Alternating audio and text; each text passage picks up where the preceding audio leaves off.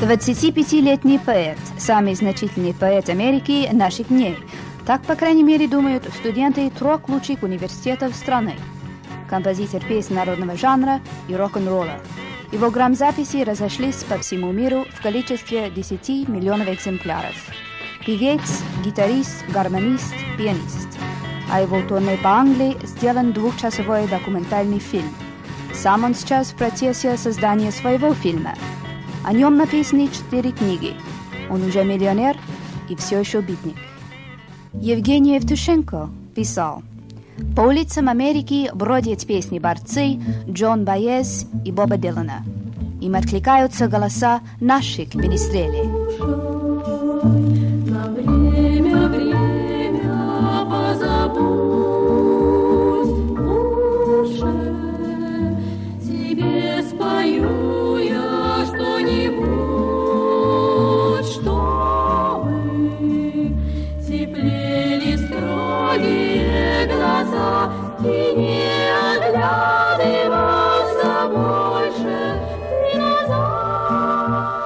Боб Зиммерман, позже Дилан, вырос в городке Хиббинг, Монтана.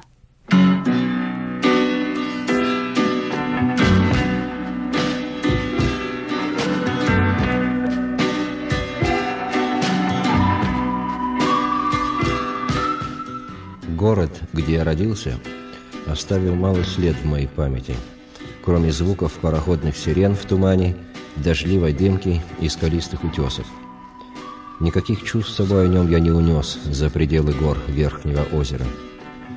Город же, где я вырос, оставил мне наследство видения. Это не был богатый городок. Мои родители не были богатыми, но они не были и бедными. Это был умирающий городок.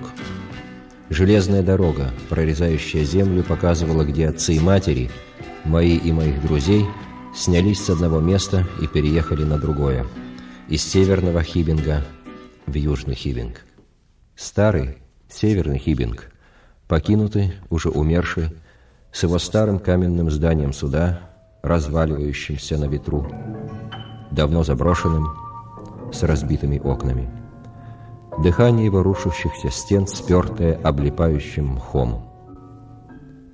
Старая школа, куда ходила моя мать, гнилая, вздрагивающая, еще живучая, стоящая зябко и одиноко, с обрубленными руками. И даже луна проходила стороной от ее зубристого остова, притворяясь, что не видит, стараясь не потревожить последних остатков ее достоинства. Собаки были на кладбище, где даже памятники мертвы. Ни звука, кроме ветра сквозь высокую траву, и кирпичей, падающих обратно в пыль, от легкого укола ветерка. Как будто грозы войны оставили землю разбомбленной, разрушенной. Южный Хибинг. Там осели начать, сызново опять.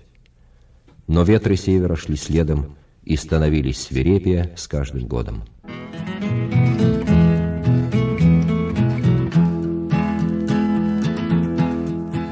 Я был молод, и я бежал — и продолжал бежать, и, кажется, я все еще бегу. Моя дорога была свидетельницей многих перемен. Как иммигрант прошел я через испытания духовное и физические. И в результате многие из страхов исчезли, многие из поз рухнули, многие сны рассеялись. И я знаю, я встречу снежный север опять. Но встречу другими глазами в следующий раз – лениво пройтись по улицам и задержаться на краю города. Найти старых друзей, если они еще там. Поговорить с молодыми и со старыми. Продолжая бежать, да, но останавливаясь ненадолго, впитывая с любовью, что я оставил там.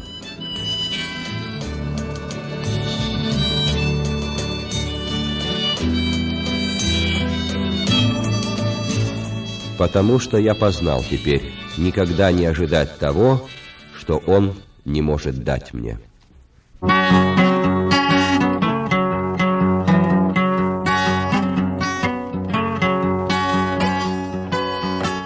Когда Бобу было 10 лет, он убежал из дому из Хиббинга, Монтана в Чикаго. Там маленький Боб увязался за негритянским уличным певцом и в течение трех месяцев скитался с ним по улицам города, аккомпанируя старику на единственном инструменте, на котором мальчик мог тогда играть, постукивая двумя ложечками. Там же от одного из друзей уличного певца Боб получил в подарок свою первую гитару, очень дешевую, погнутую и побитую.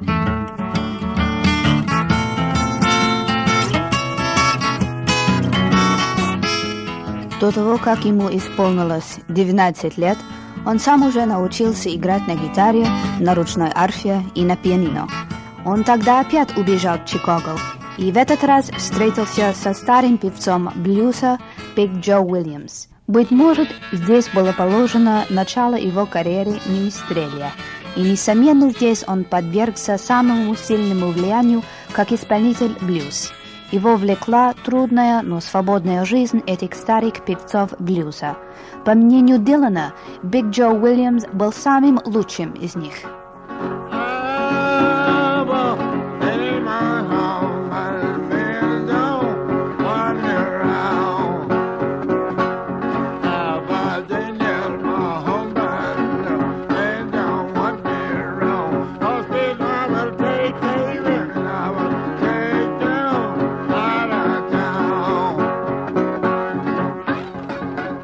Эти певцы блюза, говорил Дилан, добились того, чего я хотел бы добиться когда-нибудь. Музыка была одновременно и частью их, и вне их. В 13 лет Дилан присоединился к кочующему цирку. Там он был помощником, делал разную легкую работу и, конечно, играл на гитаре и пел для каждого, кто готов был его слушать.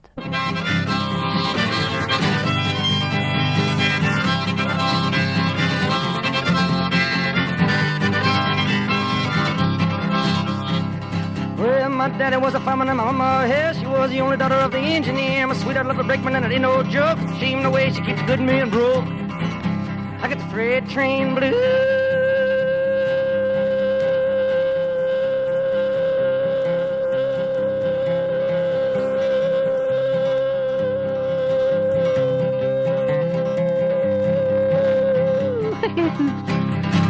Oh, mama, got him in the bottom of my rambling shoes. So when the whistle blows, I got to go.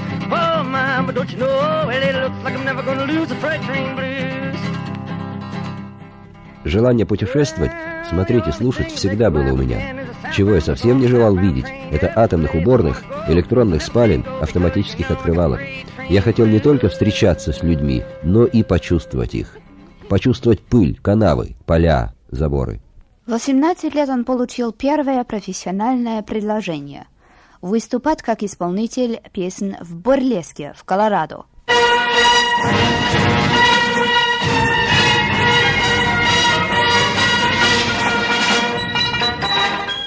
Я выходил на сцену на несколько минут с моими простенькими народными песнями.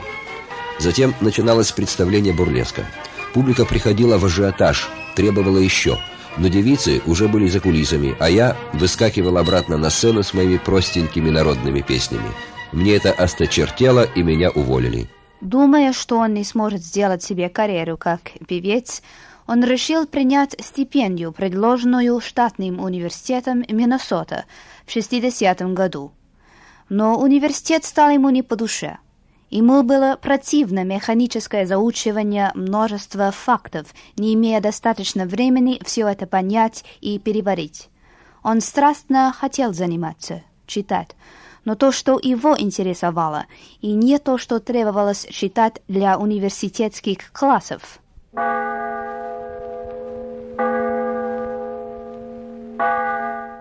Когда приказано учить то, что другие знают – с тем, чтобы жизнь была удобней, кем должен быть я и что делать, чтобы суметь достичь вершин, я начал. Сначала регистрация, книги у тех, кто продавал себя мне. Там бродил я беспокойно среди заполненных людьми долин, в поисках того, что другие уже знали. Профессора, как тень пролетающего орла, безмолвная, голодные, наблюдают, ждут с высоких гор. А я только брожу, Мысли бабочки в голове, но уж с горечью теперь. Вот возьми и выучи это хорошо. Но зачем, сэр? Моим рукам уж тяжело. Я сказал, возьми. Это тебе будет полезно. Но я не выучил еще вчерашний урок. Значит, я должен на тебя рассердиться? Нет, нет, дайте. Положите это сюда поверх других книг. Если ты это хорошо выучишь, ты получишь А. И не делай ничего, чего и я не делал бы. И с каждой такой полированной фразой я чувствовал себя запутаннее, пока я почти совсем не погрузился в отчаяние. Вертясь, идя медленнее, медленнее, тяжелее, со стеклянным взором.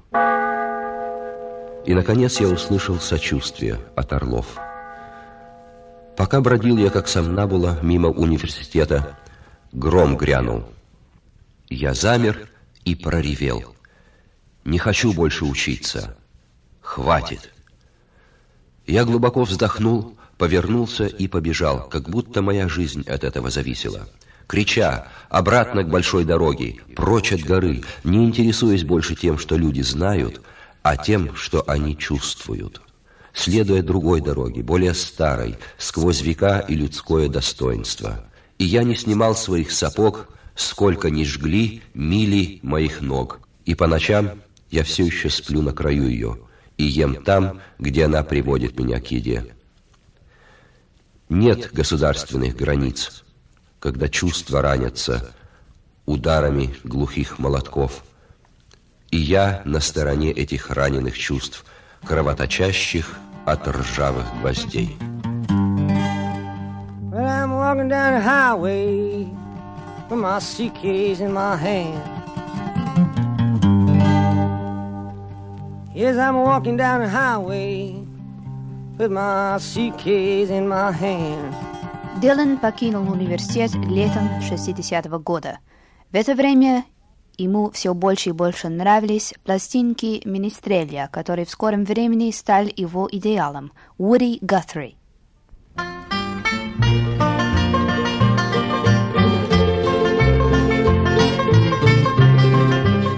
Боб добрался до Нью-Йорка и пошел навестить Уди в больнице, где он лежал уже несколько лет неизлечимо больной.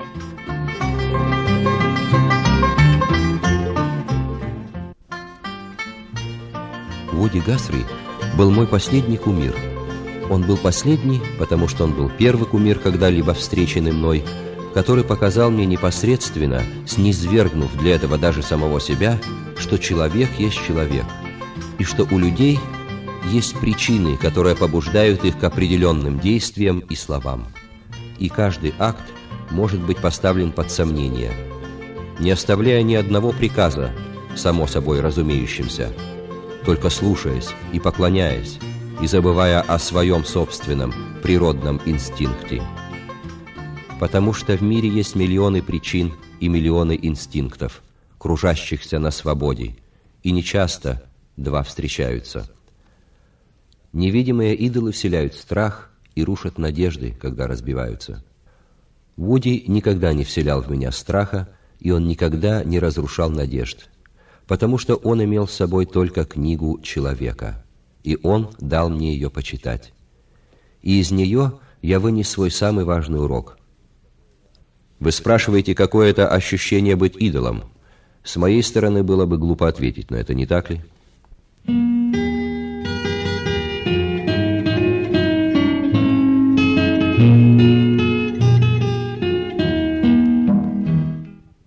Выступление в кафе в Нью-Йорке с народными песнями и аккомпанируя другим певцам не приносило много денег.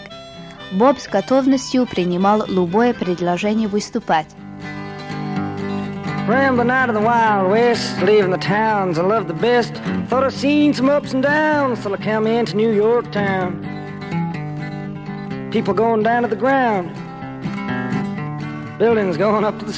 Вначале у него не было даже места, где жить в Нью-Йорке. Знакомых было мало и денег было мало. Winter time in New York town, the wind blowing the snow around. Walk around with nowhere to go. You somebody can freeze right to the bone. I froze right to the bone. New York Times said it was the coldest winter in 17 years. I didn't feel so cold then. Несколько раз он ночевал в метро, не доедал и мерз от леднящего нью-йоркского ветра.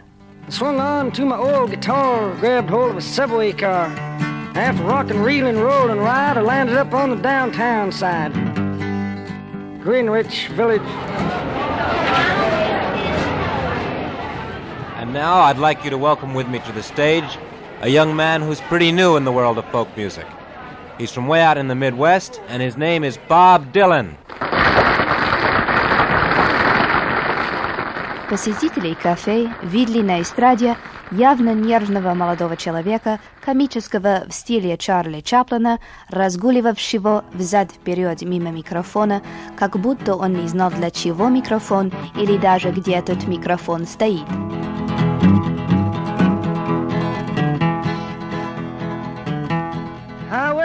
51 runs right by my baby's door.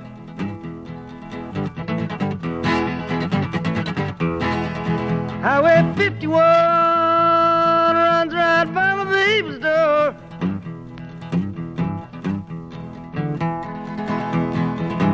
If I don't get the gal I'm loving.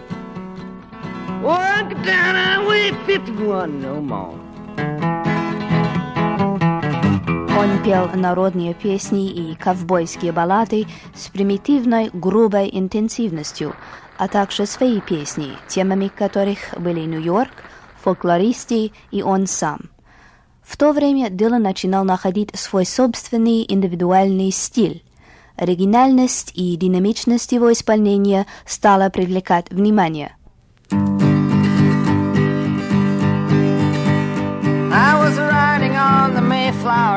Thought I spied some land.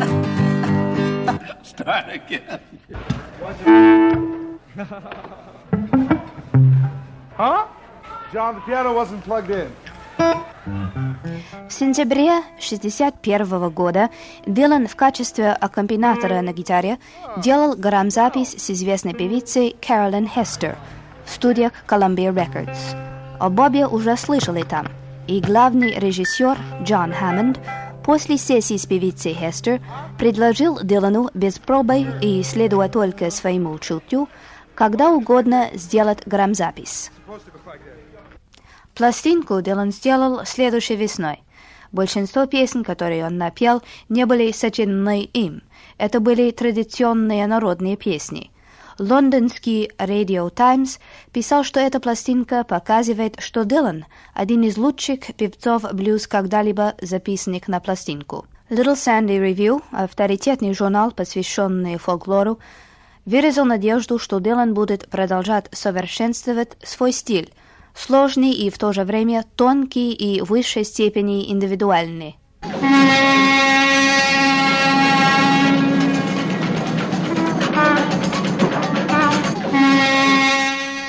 Нью-Йорке Боб подвергся разным музыкальным влияниям.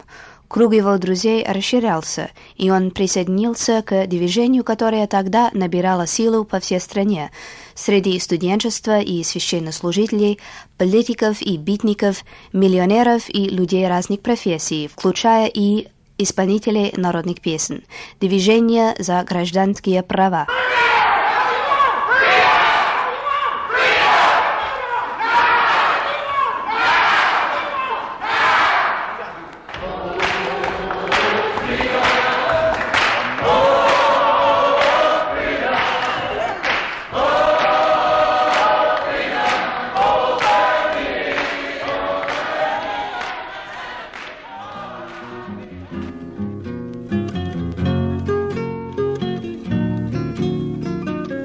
1961 году Боб написал песню, которая положила начало его широкой известности «Blowing in the Wind».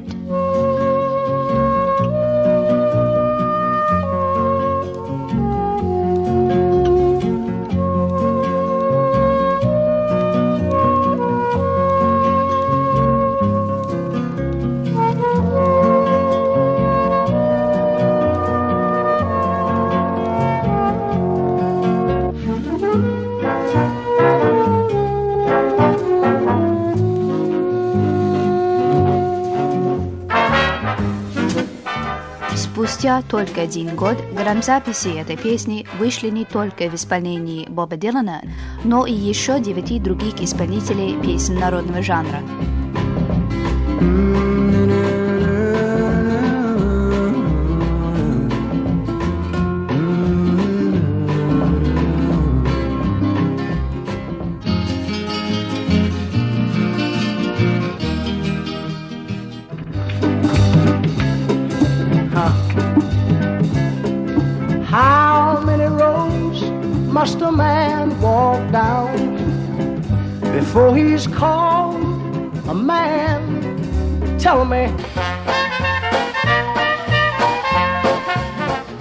Росла и популярность и других песен Дилана, как «The Times They Are Changing», «Masters of War», «A Hard Rain's Gonna Fall», «Don't Think Twice, It's All Right», «With God on Our Side» и баллады, рассказывающие о жизни Эммет Тилл, Дональд Уайт, Хатти Кэрролл, Медгар Эверс и Джеймс Мередith.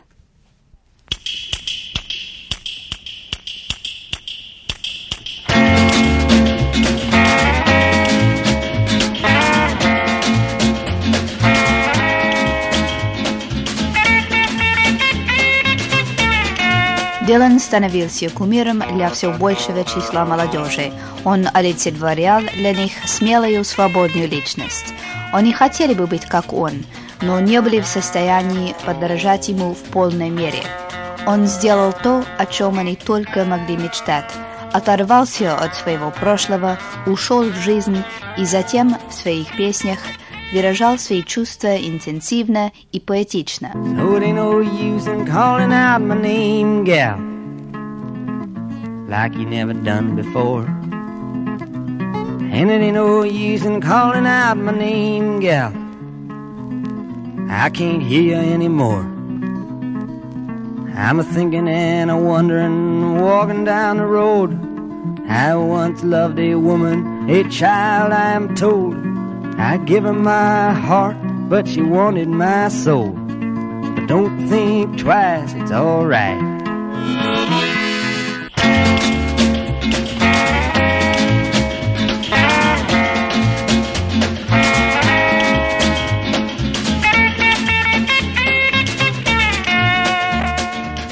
В 1962-1963 годах Дилан продолжал писать песни, делать грамзаписи, выступать с концертами на юге.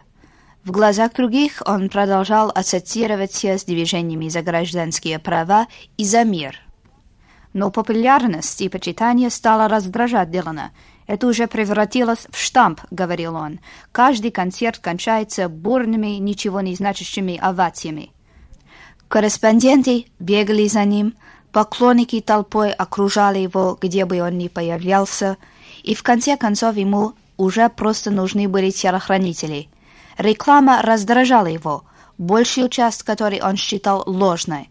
Он не хотел уделять ей ни времени, ни делиться событиями своей личной жизни.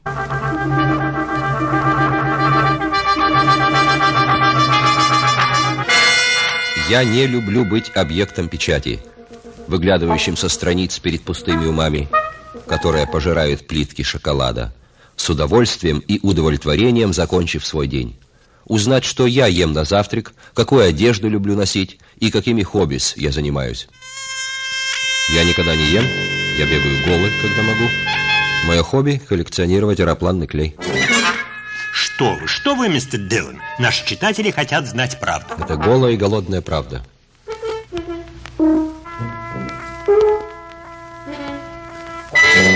Мистер Дилан, вы смешны. Но давайте серьезно теперь. Это все, что я вам сегодня скажу. Но лучше было бы ответить. Это смахивает на угрозу. Вполне возможно.